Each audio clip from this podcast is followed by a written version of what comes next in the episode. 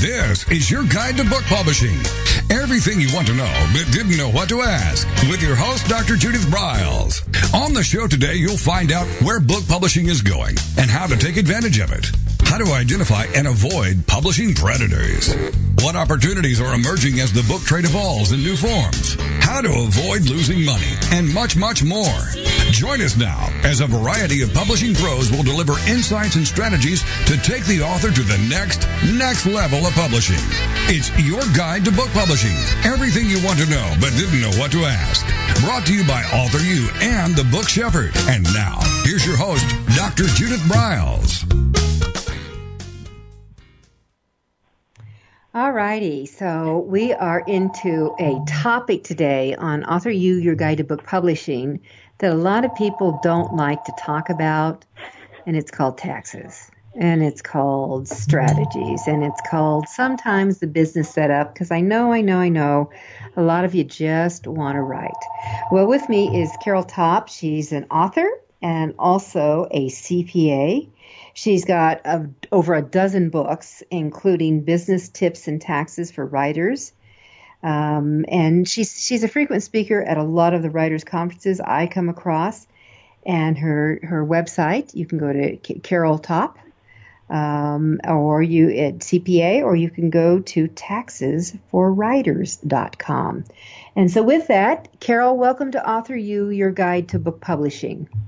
Hey, Judith. Thanks for having me back. You know, well, I'm, normally I'm I so talk glad. about taxes in January, but this is good. September is a good time to talk about taxes because people uh, need to think about it kind of year round. Oh no, it's it's much actually it's much better to do it at this time of the year. It's called review time. What do I need to catch up on? What I haven't done, etc., etc. So Yeah. I, I always like to ask. Uh, you know, there's we always have horror stories, um, but we want to really look at to you know what can we do to really expand um, our, our knowledge base. I think that's critical. We always want to know about snafus. There, there's always rumors about you know every time there's a new change in in government that you know how will that affect the tax situation as well as I think that we all, especially most of us, we are um, authors and writers, are working out of our homes. And so that's going to impact on whether, you know, do we declare it or not? Home offices, there's sales tax, um, there's how in the heck do we track inventory, and and so much more. So we've got a lot to cover in our hour together today. And and so why don't we just kind of jump in maybe with some changes? Let's, let's come around to we we do have a a change in government this year. How does that is it going to um, do you see any inklings of affecting what the IRS is doing for small based businesses? Uh, not for 2017, the year that we're in right now. I guess they were too busy. Congress was too busy dealing with Obamacare to really touch the tax code. So we're, we're not hearing much has changed at all. That's a Um, for me. supposedly, uh, the, the the president has a tax plan. I, I I've taken webinars on it. It it, it would be a very serious change, but it's mostly going to affect corporate America, not us, not the sole proprietors, not the authors down here who are not corporations. And I doubt he's going to be successful because it is such a huge change in how corporations might be taxed. So that's all I'm going to say there. So I'd say no, don't worry about it. Don't worry about changes coming up. Things are pretty much the same. Little tweaks all the time, like the mileage raise, gas goes up and down, but that's going to be about it. Yeah, one of the things I do get sometimes concerned about, though, is that the buzz that's out there saying that they're going to turn over uh, tax collection to col- bill collectors. Yeah, they've they've done some of that already, which as CPAs we don't like because bill collectors there's not always necessarily recourse. If you know if you feel like you've been mishandled by the IRS, there is the taxpayer advocate office, who I Yes. think all around are pretty good people. The taxpayer advocate office. So we don't like necessarily these third party collectors because yeah, I'd rather just to be honest, I'd rather just deal with the person we owe, which is the IRS. uh, which is critical. Yeah, Yeah. Which, which is really Yeah. critical. All right, so um, and and you know that that it does alarm me because I think that most when I think of bill collectors, I I really do actually move to the scum of the earth. and they have they harass so much, and you, you yeah, and that's why in general we CPAs are like, no, we don't. You know, we're going to help our clients keep up to date, so you you don't get behind in your bill payments, but um, again, we yeah, I guess the IRS has to do this kind of stuff. They've got hiring freezes. They've got, but I don't know. I don't know what their reasons are for sending out bill collectors. But well, you know, uh, I have a uh, question about that. If if uh, knowing about how some of the bill collection industry works is they go in sometimes for pennies on the dollar to settle some things and to clear out.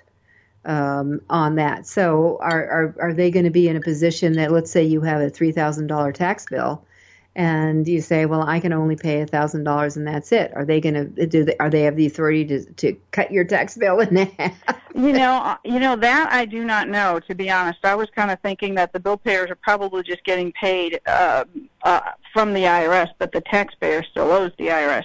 There is something called offers in compromise that's IRS language for for settling. Right. um, yes. you, you work out a deal. You work out an offer and compromise with the IRS, and that's what you end up owing. So the IRS does work with folks to say, okay, you can only pay so much. Fine, like a credit card. Fine, you're going to pay me over time, though. You know, plus interest. So th- there already are programs set up to help taxpayers pay their bills. But I don't, I don't know that these third party collectors are going to have the authority the IRS has to settle an offers and compromise. I think mm-hmm. they probably come after you've settled with the IRS and you're just not paying. That's what well, I'm suspecting. Yeah. Fortunately, I don't have any clients in that situation. That's a good thing. Well, you know, I, I I think we should pay taxes. I just don't want to pay more than my fair share or what I owe um, yeah. on those things. And so I guess what we ought to say to everyone, you, number one, if you do have a liability, um, yeah. before you have the hound dogs at your door that, that or the pit bulls, is that you should be aware of the, the mm-hmm. offers and compromise situation and initiate it yourself and get going on yeah. it. I, I, well, you know. I have a client. She just signed a great deal with a publisher, three book deal, and she's getting very large checks, uh, royal, you know, um, advance payment checks. And it's very nice, but she's so conscientious to say, Carol, now how much should I send to the IRS now? That's that's the well, that's the kind of client I love because mm-hmm. he and I talk about, okay, good, you're being proactive, you're sending what they call them estimated payments, and there's this lovely website the IRS set up only about a year or two ago called directpay.gov. You can mm. log on there and just just pay them so easily. It used to be kind of difficult to pay the IRS electronically. Now you can pay them easily, and that's what she does. And it gives her peace of mind, gives me peace of mind. We know she's not going to owe penalties.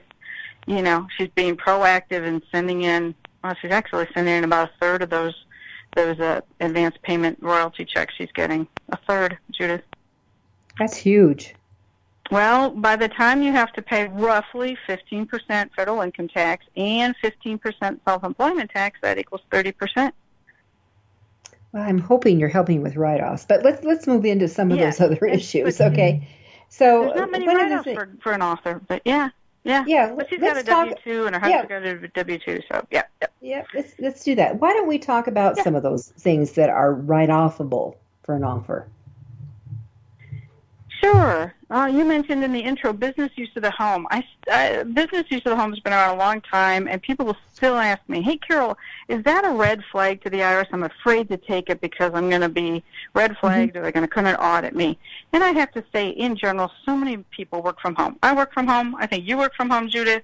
It's mm-hmm. becoming so common to work from home that the IRS doesn't spend as much time auditing unless it's really outrageous deduction on your on your tax return. And as a matter of fact, they even made it simpler. A couple of years ago, they simplified the business use of the home deduction to just a dollar per square foot deduction. Five dollars per square foot of the area you use in your home exclusively and regularly for business. That is so nice and simple. We don't have to get our utility bills. We don't look up our property tax, all these things you used to have to gather to figure out what your business use of the home deduction was. Five bucks right, so, per square so, foot. Love so it. So let's let's well let's just say you have a large home, and half of it's yeah. used. Truly, half is used. I'm, I'm actually using myself as an example because we actually have 50% of our home is all offices. Business. Yeah. yeah, yeah. The entire basement is entirely offices, and so okay. you're you're you're dealing with 2,100 square feet. So in in in that um, you have that. So if I take your five dollar uh, yeah. deal, you're talking about ten thousand dollars a year. There is there is a maximum that you're allowed. Oh, all right. Method. Okay, I can't remember what it is on top of my head because so few of my clients get there. We don't. They're not using that much. You you would want to use the old method, the longer method. Okay, and Judith, just to protect yourself, take pictures. You know, here here's what I'm using. Look, it's really all for business because that is a large percentage of your home, and that might be the red flag. But take pictures justify, you know, what's going on in this space, and you're going to have to use the long, longer form to deduct your business use of the home. It's over the max.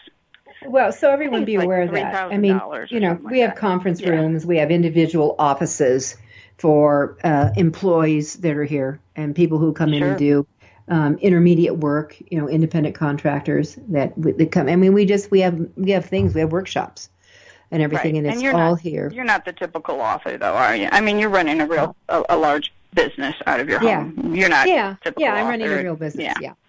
yeah, yeah. So that's what's going on. All right. So so method A is there is a maximum amount. So if you have square footage, which makes it easy peasy, it's five bucks per square foot. It's got to be exclusive.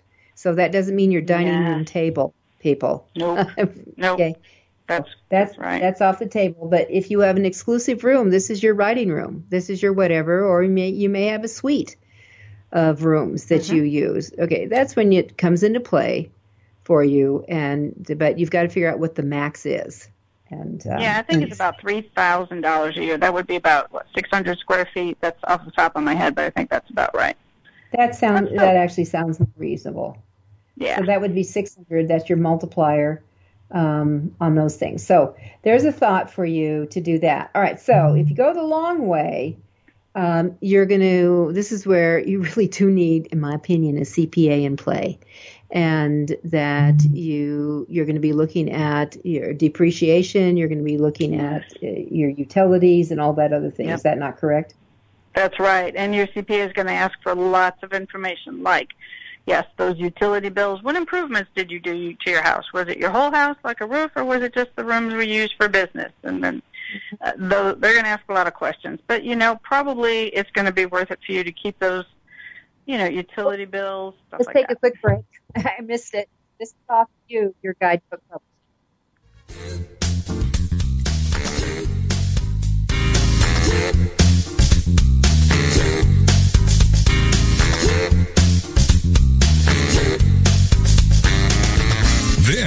Your guide to book publishing.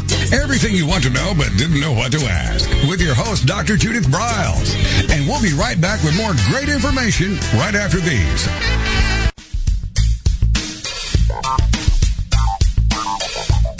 Is there a book in you or another? Author You will show you how to create, develop, and publish your book without being hoodwinked. If you already have a book out, you'll find a supportive and brainstorming community that's connected and creative no matter where you live. Author U brings in national experts for its book camps and annual author extravaganza held each May. It has regular meetings and delivers webinars for its members on timely topics. Through Author U's extensive network, members enjoy exclusive benefits, including significant discounts for a variety of services necessary to publishing.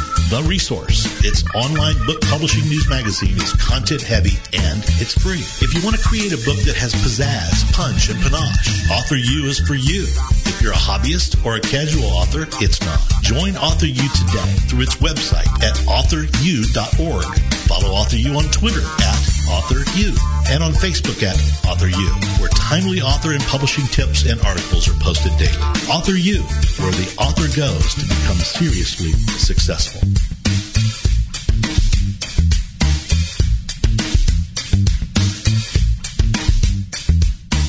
First impressions are everything in the world of book publishing.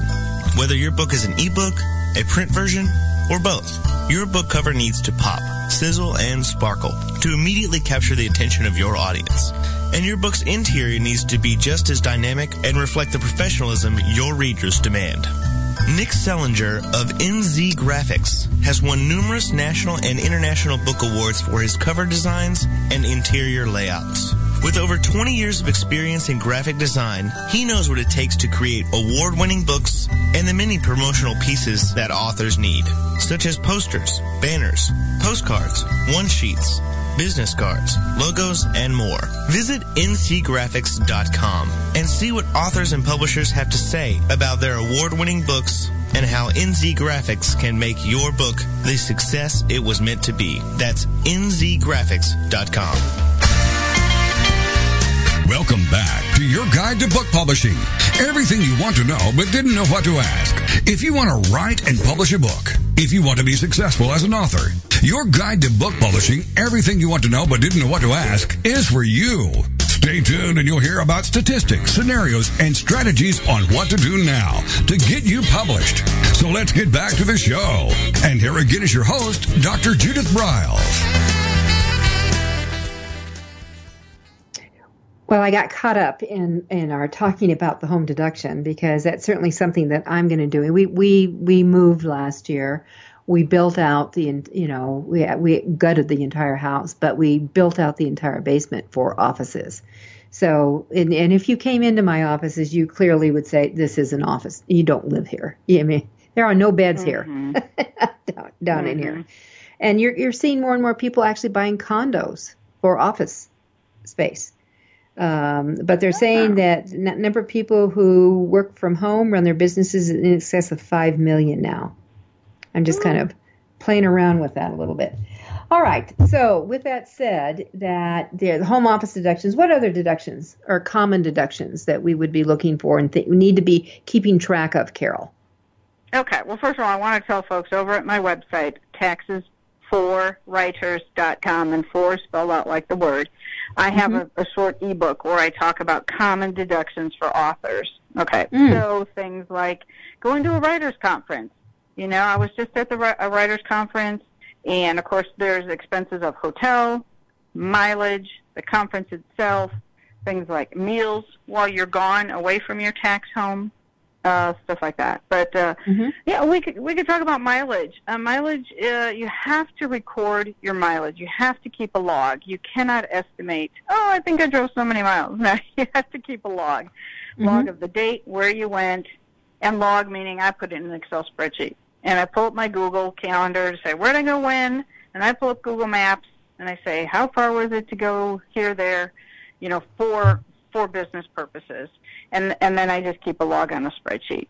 And about every well, if I'm good, every three months, but actually in reality, about every six months, I sit down and I update that spreadsheet with where have you gone, how many miles did you drive, Carol. Mm-hmm. So, so are you su- are you suggesting they keep like just a little log book in their car? Of, no, I like electronic better. You know why? Because it adds. You're not going to lose it. You're going to save it you, you they could if they really had to, but I think most of us use some kind of calendar. So I just go back and I look at my calendar and say, where did I drive? What was for business? Um, again, I you you can keep the log book in your car if you want to, but um, it's not a great backup. It you know can be lost, can be gotten, can get it wet, and all of a sudden your data's all blurry. You can't read it. Right. Mm-hmm. I like mm-hmm. I like spreadsheets, but then again, I'm a CPA, so I like spreadsheets for recording my data. Okay, so we have car mileage, and of course, you, you mentioned traveling because I go to writers' conferences, publishing conferences as well. And so, what kind is there a standard deduction that they have, or is do you do um, specifics here? For uh, the mileage, is there like a per diem? No, I'm talking about food yes, and things like that. Is there kind of a per diem floating around? Yes, there is, and that's that's a really good point. If you are away from your tax home, okay, your tax home is the word the IRS uses, uh, meaning you don't you can't get back home to sleep that night. Yes, you can take a, a, a standard amount, and it's dictated and it changes every year a little bit by the by the IRS. I believe it's about fifty fifty one dollars a day.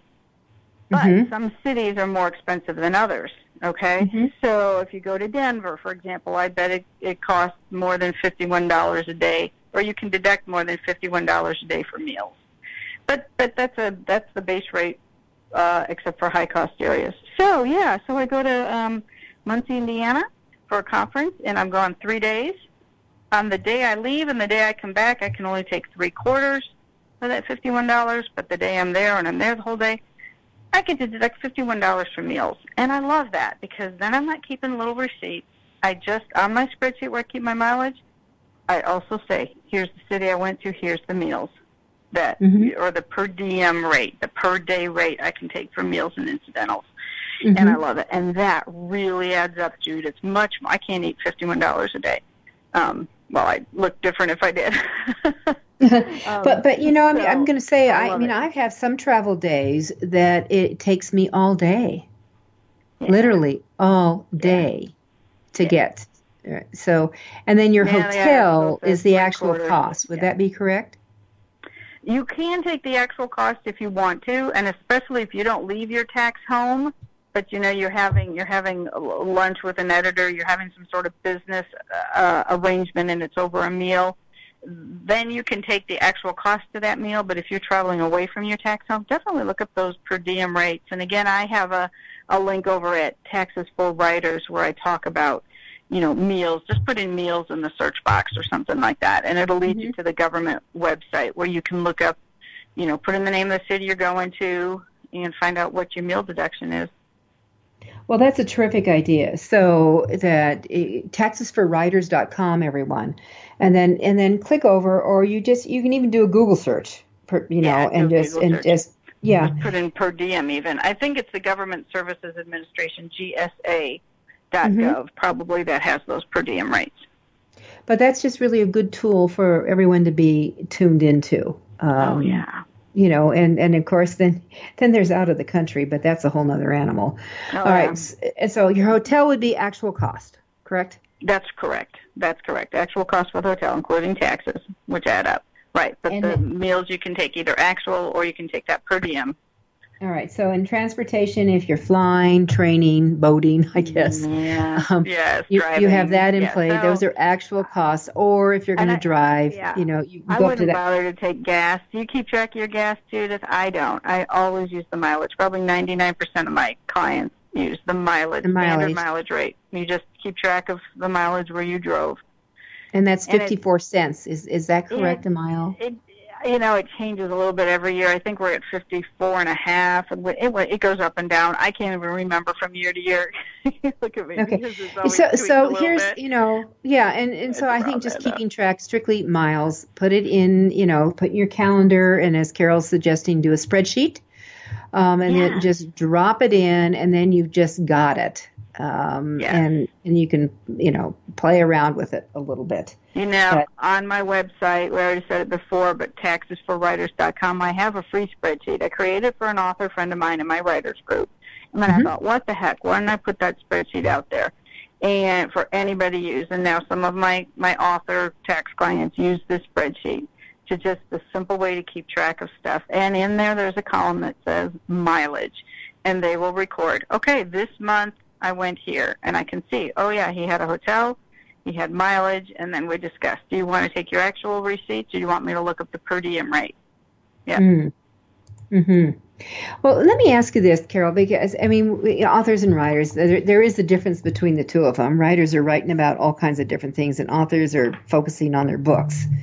Um, I mean, a magazine writer doesn't think of themselves truly as an author; it's a different Gotcha. animal. Yeah. Um, so, in in what I am wondering is the old-fashioned mistakes. What are some of the common? Let's just go through some of the mistakes that are that are triggers.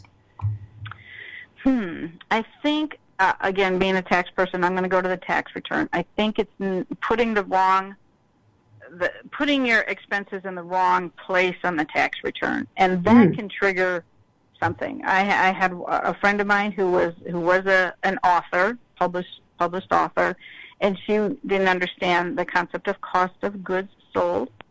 So when she would purchase books to resell, she put them on the tax form under supplies. It was a big number, triggered an IRS audit. So I'd have said Wow. one of the mistakes is not understanding that Yeah. where to put those that information on the tax form. That's why why I wrote that short ebook about what deductions are they and why I talk to people like you to try to explain this to authors. There's a right way to place to put things.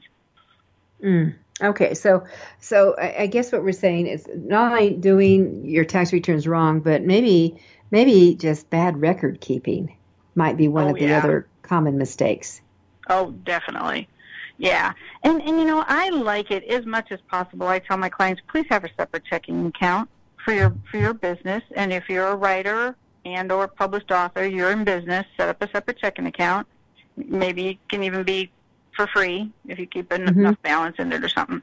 Then you know all these transactions are are you know my business deductions and it's easier to prepare your tax return if they're all mixed in with your personal it's it's hard to remember was that personal was that business and and and detangling it is going to be expensive either you're going to pay your CPA to do it which is expensive or you're going to spend hours detangling your personal and your business life at the end of the year Mhm. not a good idea Yeah. So uh, one of the things I'm going to go back to your um, your author who didn't understand cost of goods, and that kind of thing. oh it was Uh, bad Yeah, and and and and called it a supply, and so she might have eight thousand dollars in supplies, and that's a lot of little notebooks.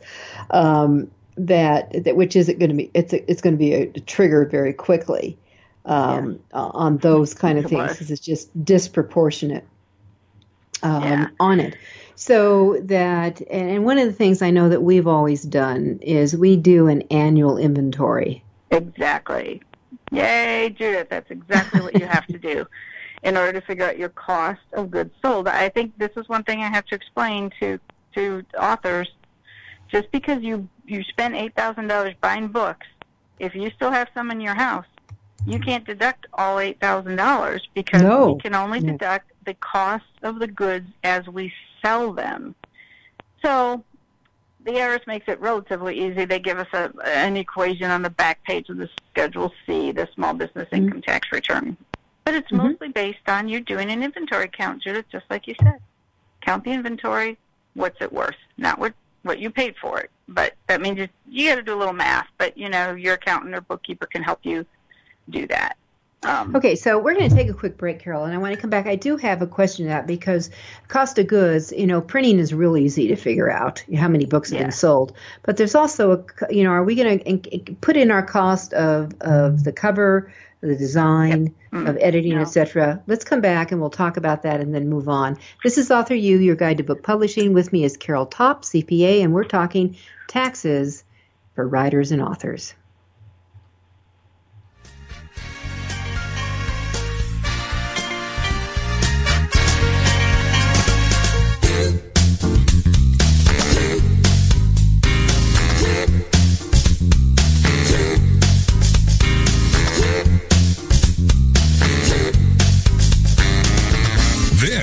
Your guide to book publishing. Everything you want to know but didn't know what to ask. With your host, Dr. Judith Briles. And we'll be right back with more great information right after these. Want to publish like a pro today? Well, then take a look at IngramSpark, the only publishing platform that offers print and ebook services through a single source. Upload, edit, and manage titles all in one place. Take more control of printing costs with print on demand and reach even more readers through one of the world's most extensive distribution networks. Built by independent publishers for independent publishers. IngramSpark has everything you need to maximize your book's potential. Color printing, ebook distribution, print on demand, global reach, and more. Start publishing with IngramSpark today and see just how far your titles will go tomorrow. That's ingramspark.com. Many of us have dreamed of writing a book. Some of us even have. Then the hard work starts. You'll need an editor Who will design the cover or typeset the pages? who will format the ebook. If you're a business owner, consultant, or coach with a serious message and expertise to share, the team of experts at 1106 Design can guide you through the maze. They've helped more than a thousand authors create top quality books and avoid the not so reputable self-publishing companies. Learn more at 1106design.com. Then call Michelle at oh 602-866-3226. 1106 Design.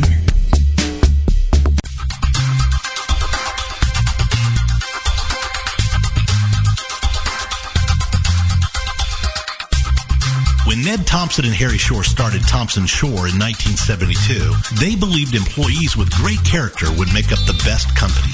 They were right. They hired people who were not only experts in bookmaking, but who were obsessed with quality and delivering exceptional customer service. Almost 40 years later, Thomson-Shore remains a 100% employee-owned company. Ned and Harry knew that successful customer projects are a direct result of empowered employees. We specialize in all books for large and small publishers. Creating beautiful and well-made books, we're dedicated to pleasing our customers by making the experience a good one from start to finish. The personal touch we have with our customers allows us to be innovative in solving their most difficult challenges.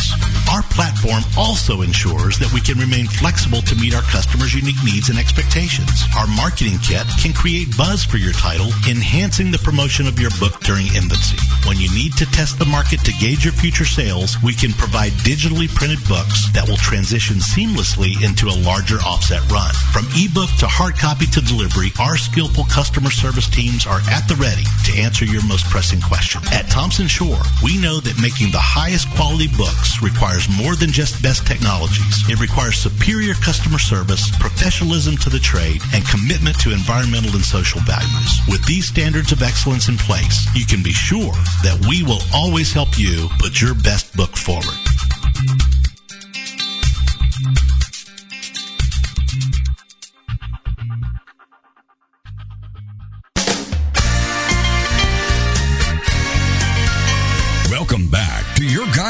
Publishing. Everything you want to know but didn't know what to ask. Coming up, you'll hear more about statistics, scenarios, and strategies on what to do now to get you published. So let's get back to the show. And here again is your host, Dr. Judith Briles.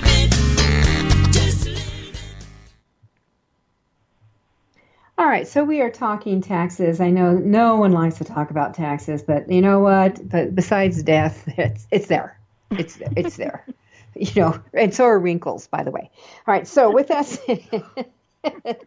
um, that one of the things that is, I think it's really important to understand is that on the cost of goods that Carol was talking about, so she's just recommending that you, when it comes to printing your cost of goods in your inventory, so if you had, let's say you printed a thousand books and you sold a hundred of them, so you sold 10% of them, and the cost of your printing was, let's say, 2000 so let's make it, you know easy numbers to play with. Mm-hmm. So and you sold 10% of them, then you're going to be able to deduct $200. Did I do that right, Carol?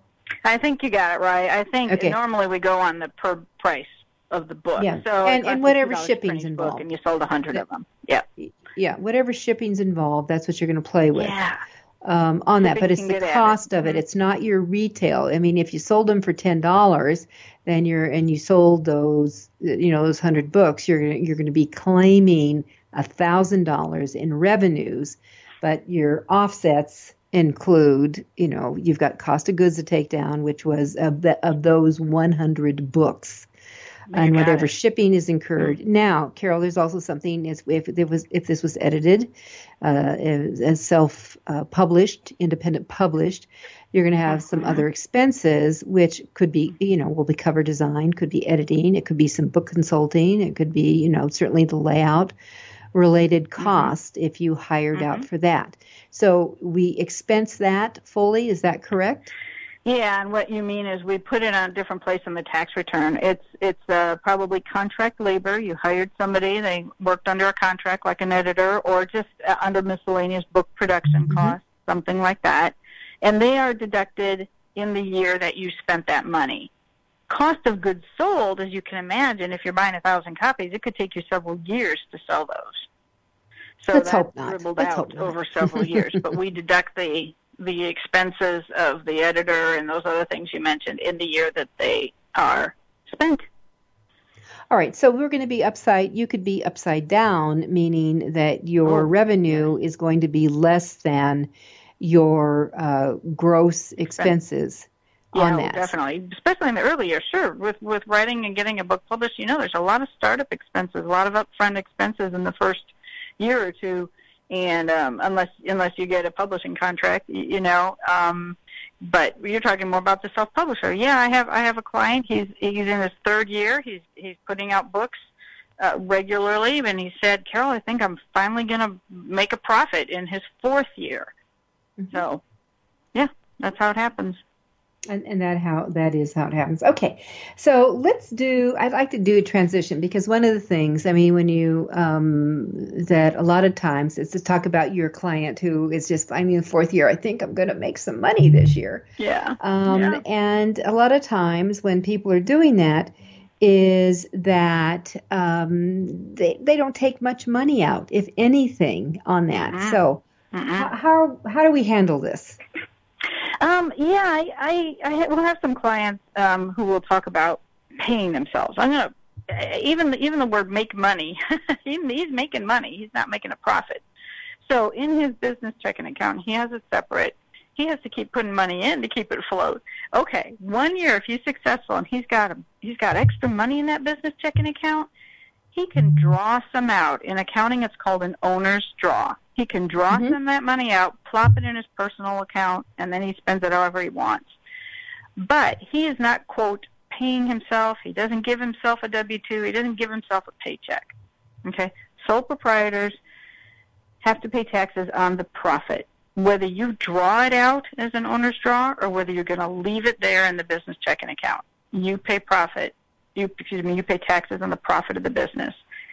What you, quote, pay yourself – draw out as an owner's draw, that's not a business deduction.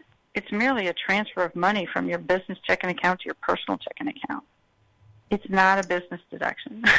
so okay, so well paid. all right, so let's, let's let's let's let's. I'm going to get into the visual ledger here. Yes. All right, so let's say that you you've sold uh, well let's say that you've sold twenty thousand dollars no, let's use yep. ones and ohms. Ones and ohms so much easier. Let's say you sold ten thousand dollars in books, yep. um, and that you figured your cost of goods. You know, you let's yep. say you've already paid upfront for the design, the editing, all that stuff, and sure. that your your uh, ten thousand dollars in books represented, um, let's see, let's say a thousand books at ten dollars each. Okay.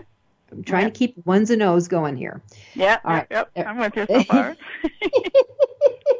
All right. So so we got going. This is where I start running into trouble. All right. So so we we have ten thousand. We have the cost of goods was let's see. So we do a thousand and let's say two dollars a book just for the heck of it. So that's two thousand minus. We yep. so we have a true cost. There's that's a that's a deduction. Now we have this little thing called the owner's draw over here. Right. All right. So the so owner's you draw. A profit. You have a profit of eight thousand dollars. Pretend. Okay. With gross $10, profit. dollars in sales minus cost of goods sold of two thousand. You have a profit of eight thousand dollars that year. Mm-hmm. If you didn't spend anything else, which you probably did. now. Yes. He can decide I'm going to leave it in there because I've got, you know, I don't know, big plans for my business. I don't know what. Or I'm going to draw out five thousand. He draws out five thousand dollars. Three thousand is left in his business checking account. Mm-hmm. What does he What does he report to the IRS as his business profit, Judith? Eight thousand, or the only the three thousand left in the checking account? He reports eight thousand. Yes. Okay. So what about the five thousand he drew out? Where does that get recorded on the tax return? Well, that's a good question. It doesn't get recorded on the tax return. It's merely a transfer between checking accounts owned by the same person. So he, so this person, all right, so this is where you're going to play people here. So this person is not going to be declaring this as a 1099 or a W 2, so therefore Correct. Social Security is not coming out of it. Correct? That's right. He just transferred money from one of his checking accounts, his business checking account, to his personal. And we don't have right. to report to the IRS when we transfer money, right? so, okay. No, right. you don't. So then we, here's what you need to weigh, everybody that that this is where your your taxation. So if you left the money in your your corporation, um, and you and you've got a profit, that means you're going to owe some taxes. Correct, yeah. Carol? Yeah. Yeah. Okay. And so most we're going to owe some taxes. Corporations, so I was just talking basically a business checking account. But yeah, go yeah. ahead. You get the yep. concept down. Yep. Yep. So let's understand that. So you want to verify, okay, so what's going to be the taxes at the end of the year, you know, that is going right now. First time you're hearing this is in the, you know, we're moving into fall. Um, Mm-hmm. And so we're at the end of the 217 uh, final quarter. We're moving in the final Mhm. quarter. All right. And Yeah. so you've you've got this, you know, profit, bravo. And you want to do a comparison of what the taxation is at the corporate rate, your, or whatever that business rate's going to be, versus if you had taken it out and paid your Social Security tax, both sides, and then declared it on your personal income. Did I get that right? Mm. Well, Help me out. tracking you there because okay, let me tell you. Let me let me go back and say, if this business had eight thousand dollars of profit, Mhm. they're going to owe two taxes, and that's what you refer to: the Mm-hmm. income tax, which we're all pretty familiar with, and roughly most of us pay fifteen percent Mm-hmm. income tax. Most of us are in the fifteen percent tax bracket, so that's just a good rule of thumb. Then, uh, as business owners, we also owe self-employment tax. That's the both halves of Social Security and Medicare that you referred to. That's also Mhm. 15, Mhm. 15.3 to be exact, but 15%. So that's why I said, uh, I think I said on air earlier, I have a client with a, a, big advance check from her from her publisher. And she's putting 30% aside. So if this if this person made eight thousand dollars profit, thirty percent, he owes two thousand four hundred dollars in taxes. Now he's going to put that on his tax return with probably his personal, maybe his spouse's W two, that kind of stuff. Okay, but maybe that's why he's going to leave three thousand dollars in his just his checking account because he's maybe going to say, "Hey, because I'm going to owe taxes on this," or maybe I'm going to send in twenty four hundred dollars now at, at this quarter. So you know, I'm not shocked come April fifteenth at how much I'm going to owe. So All right. So when someone takes an owner's draw, yes, it does. When someone takes an owner's draw on it, is this from a a a just Schedule C? Is this from an S corp? Is this from a C corp? Is it from an Um, I'm- LLC? What are we I'm- doing I'm- here? I'm talking about sole proprietors who own their own businesses and then they file Schedule C. S corps, if you're an S corporation, you should be talking to your CPA, but typically they get W-2s. Corporations, you're an employee of the corporation, you typically get a W-2, a salary. I'm talking about 90% of authors who are sole proprietorships and file the Schedule C with their personal income tax return. But they should think of their business as being a little bit separated from their personal lives, like managed separately in terms of like a separate checking account.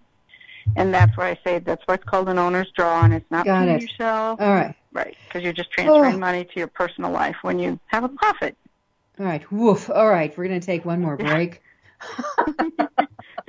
We'll be right back.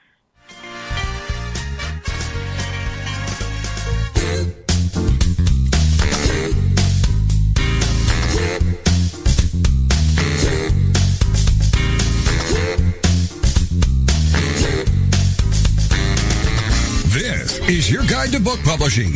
Everything you want to know but didn't know what to ask. With your host, Dr. Judith Briles.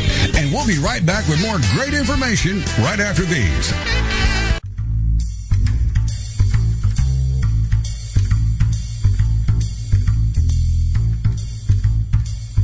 Shepherding concept is simple. The publishing world is changing, and so must you.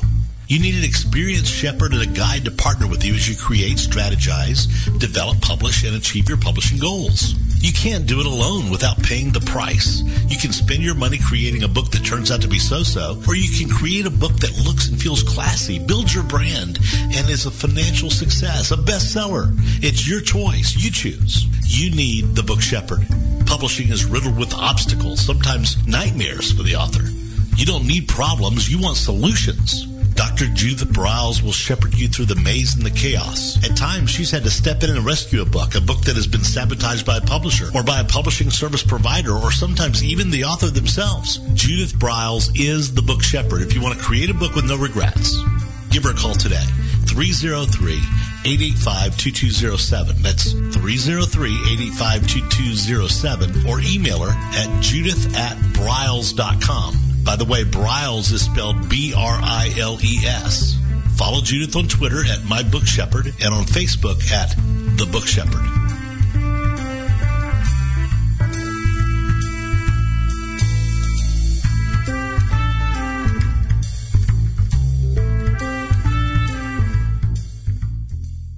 One of the most important decisions you will ever make is your choice for printing your book. You are choosing a company which will be responsible for guiding you through the process and printing your book at a level of quality and detail that embraces your personal and creative needs. You want to choose a company that when your book finally arrives, you are delighted and ready to move on to the next level and one that is customer focused. Choose King Printing Company and Adibooks to be that company that brings you to the next level. Go to kingprinting.com or call 978-458-2345 and ask for Tom Campbell.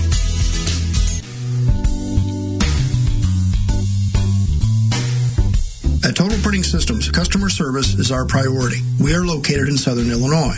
Our employees have an average of 18 years experience and know that customer relationships are important to our continued success. We have been a short run book printer for nearly 40 years and always stay at the forefront of technology. Our niche is from 1 to 5,000 copies. Today we offer digital, black and white, and four color high speed inkjet printing, a cost effective way to introduce color into your short run titles. We of course offer traditional offset printing as well. Bindery is done in house from adhesive case binding to PUR perfect binding to mechanical binding of all types, including side sewing. We provide warehousing, kitting, distribution, inventory management, a new print on demand facility, streaming browser based ebooks, and bookstore. Call us at 1-800-465-5200 for a quote on your next book project. You can also visit our website at www.tps1.com.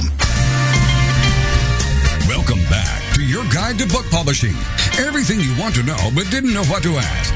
If you want to write and publish a book, if you want to be successful as an author, your guide to book publishing, everything you want to know but didn't know what to ask, is for you.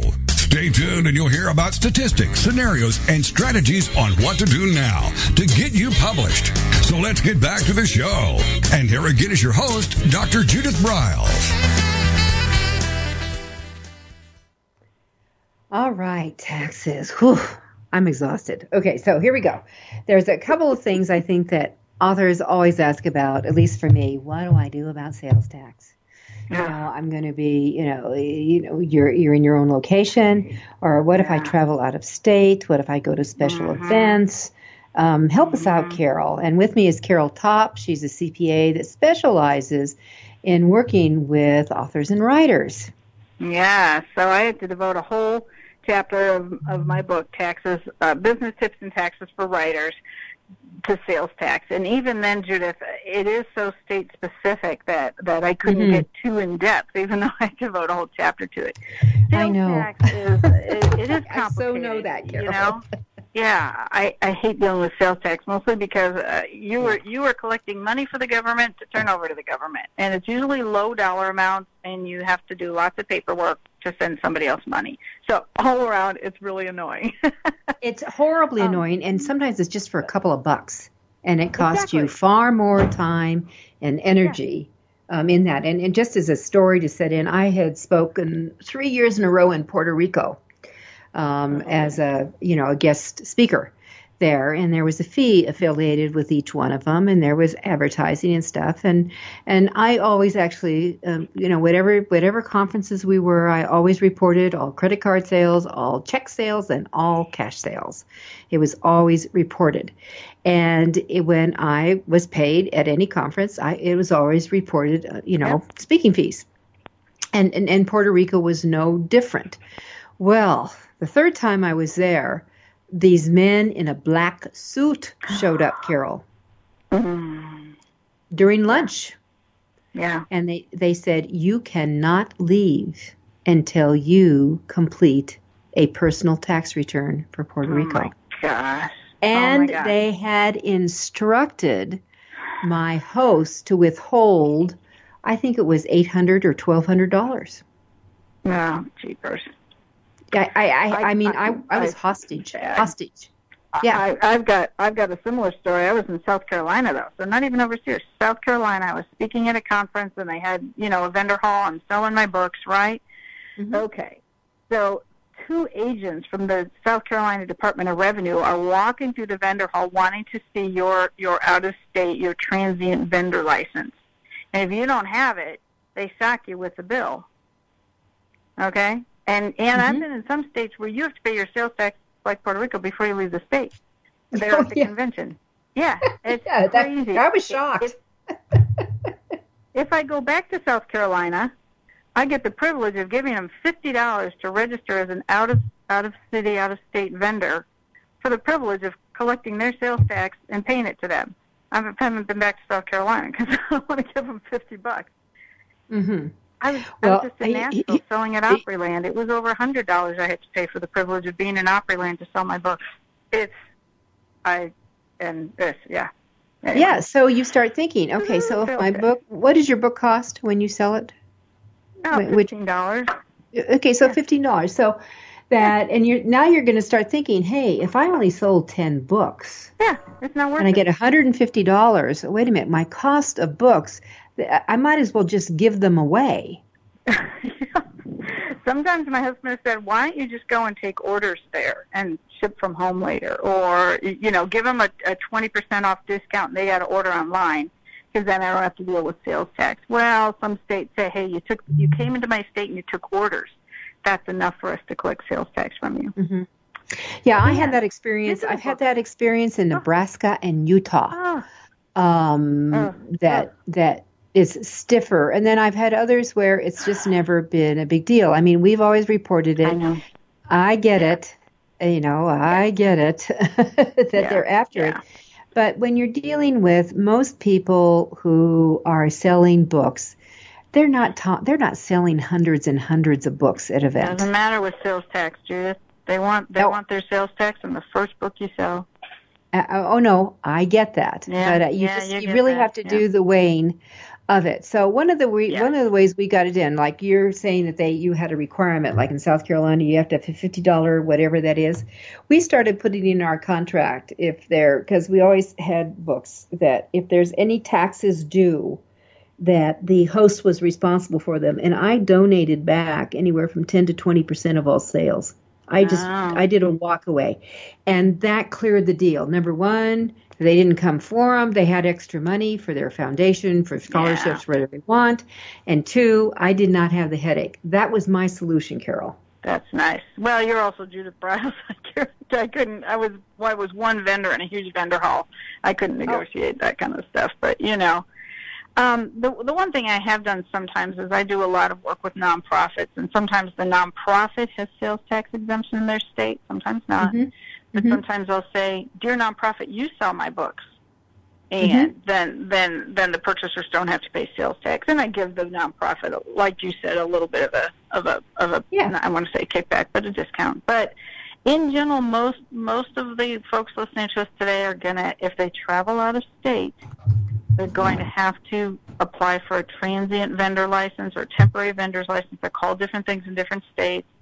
Um, I go I go to one website called taxjar.com, and they have good information on what each state requires for sales tax when you come into that state to collect their sales tax and have to submit it to them. Okay, so that's a great idea. Avalara. Yeah. Excellent. So tax jar, J A R. right. Yeah. Com and find out Yeah. if you're traveling or sailing or you know you may be putting your books in the in the trunk and driving around the country. I mean, I've had clients that do that. Yeah. And then you so you need- every locality. And you know, here I'm I'm talking from Cincinnati, Ohio. and Ohio, we have different tax rates in each county. So you know Of course, county we do too in Colorado. Yeah, every everyone. So let's talk about that. I mean, I, we we don't have a huge amount of time here, but I think it's very important to understand that if you are going to offer your books, your books um, here, that that you want to come back and take a look at um, uh, what's it cost. So you need to start with the city you live in. Number one, you're going to have a state sales tax. Most, you know, most states have a sales Right. tax. What is Right. it? Then you need to go to the county you live in and see what's going to go on here because you may have to have a business license in that county. Yep. Right. So what do we need to come into play? And then there also, like in Colorado, I know that they have some special event. You have a special event license you can buy for. a Uh, it's good for it's like sixteen bucks. They can last for a couple of years. You know, okay, that could go in and cover if you're moving around. And people, those of you who are thinking about selling at craft fairs or like it's mm. you know when you come out the summertime when they open up you know those kind of events that move around and if you're selling there you need to get is figure out what the licensing is for that just so you stay out of deep doo doo i'm just going to recommend it yeah yep you know I, I guess that's why in general it's nice if you can sell your books wholesale to to somebody else you, you know yes it's and let them take it over and let them do it. Offer them yeah. a special deal for that. And and I've yep. often done that. Or as I said, when in my speaking contracts, I always made a donation back and I had that they would be, you know, you responsible go. for the taxes. And that just that just eased my pain a lot. All right. So now, one other thing. You, yeah. You, you, know, if you're selling on Amazon, they take care of sales tax. You probably yes. see it now. Amazon's starting to charge sales yeah. tax in more states because they're in more states now. Um, and they should. But if you're yeah. selling via PayPal, like if you buy my book via taxesforwriters.com, mm-hmm. um, the book on business tips mm-hmm. for taxes for writers, you're going to click a PayPal button and you're going to pay me via PayPal. I have to set up PayPal to collect sales tax from you if you're in Ohio, because I'm sitting in Ohio. Correct, and I do I it for Colorado. Yeah. Right, right.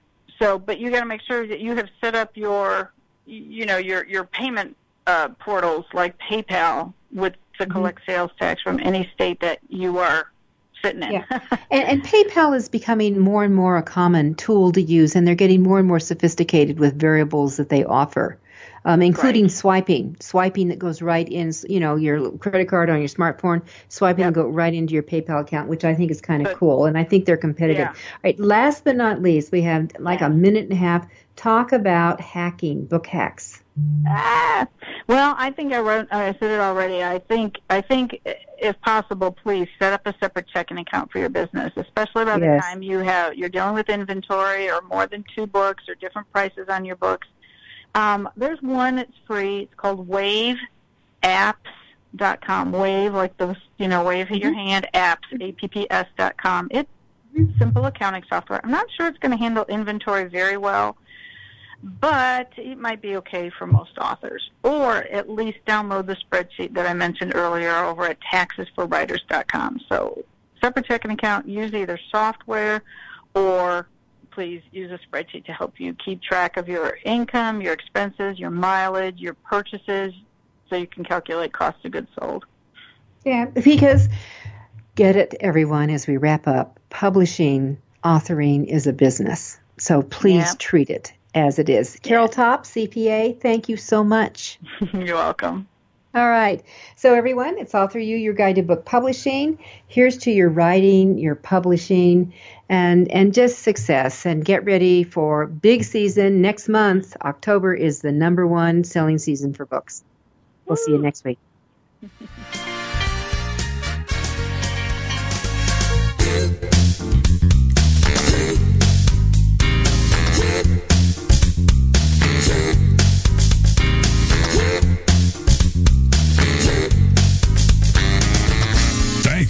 being a part of your guide to book publishing. Everything you want to know but didn't know what to ask. With your host, Dr. Judith Briles. Each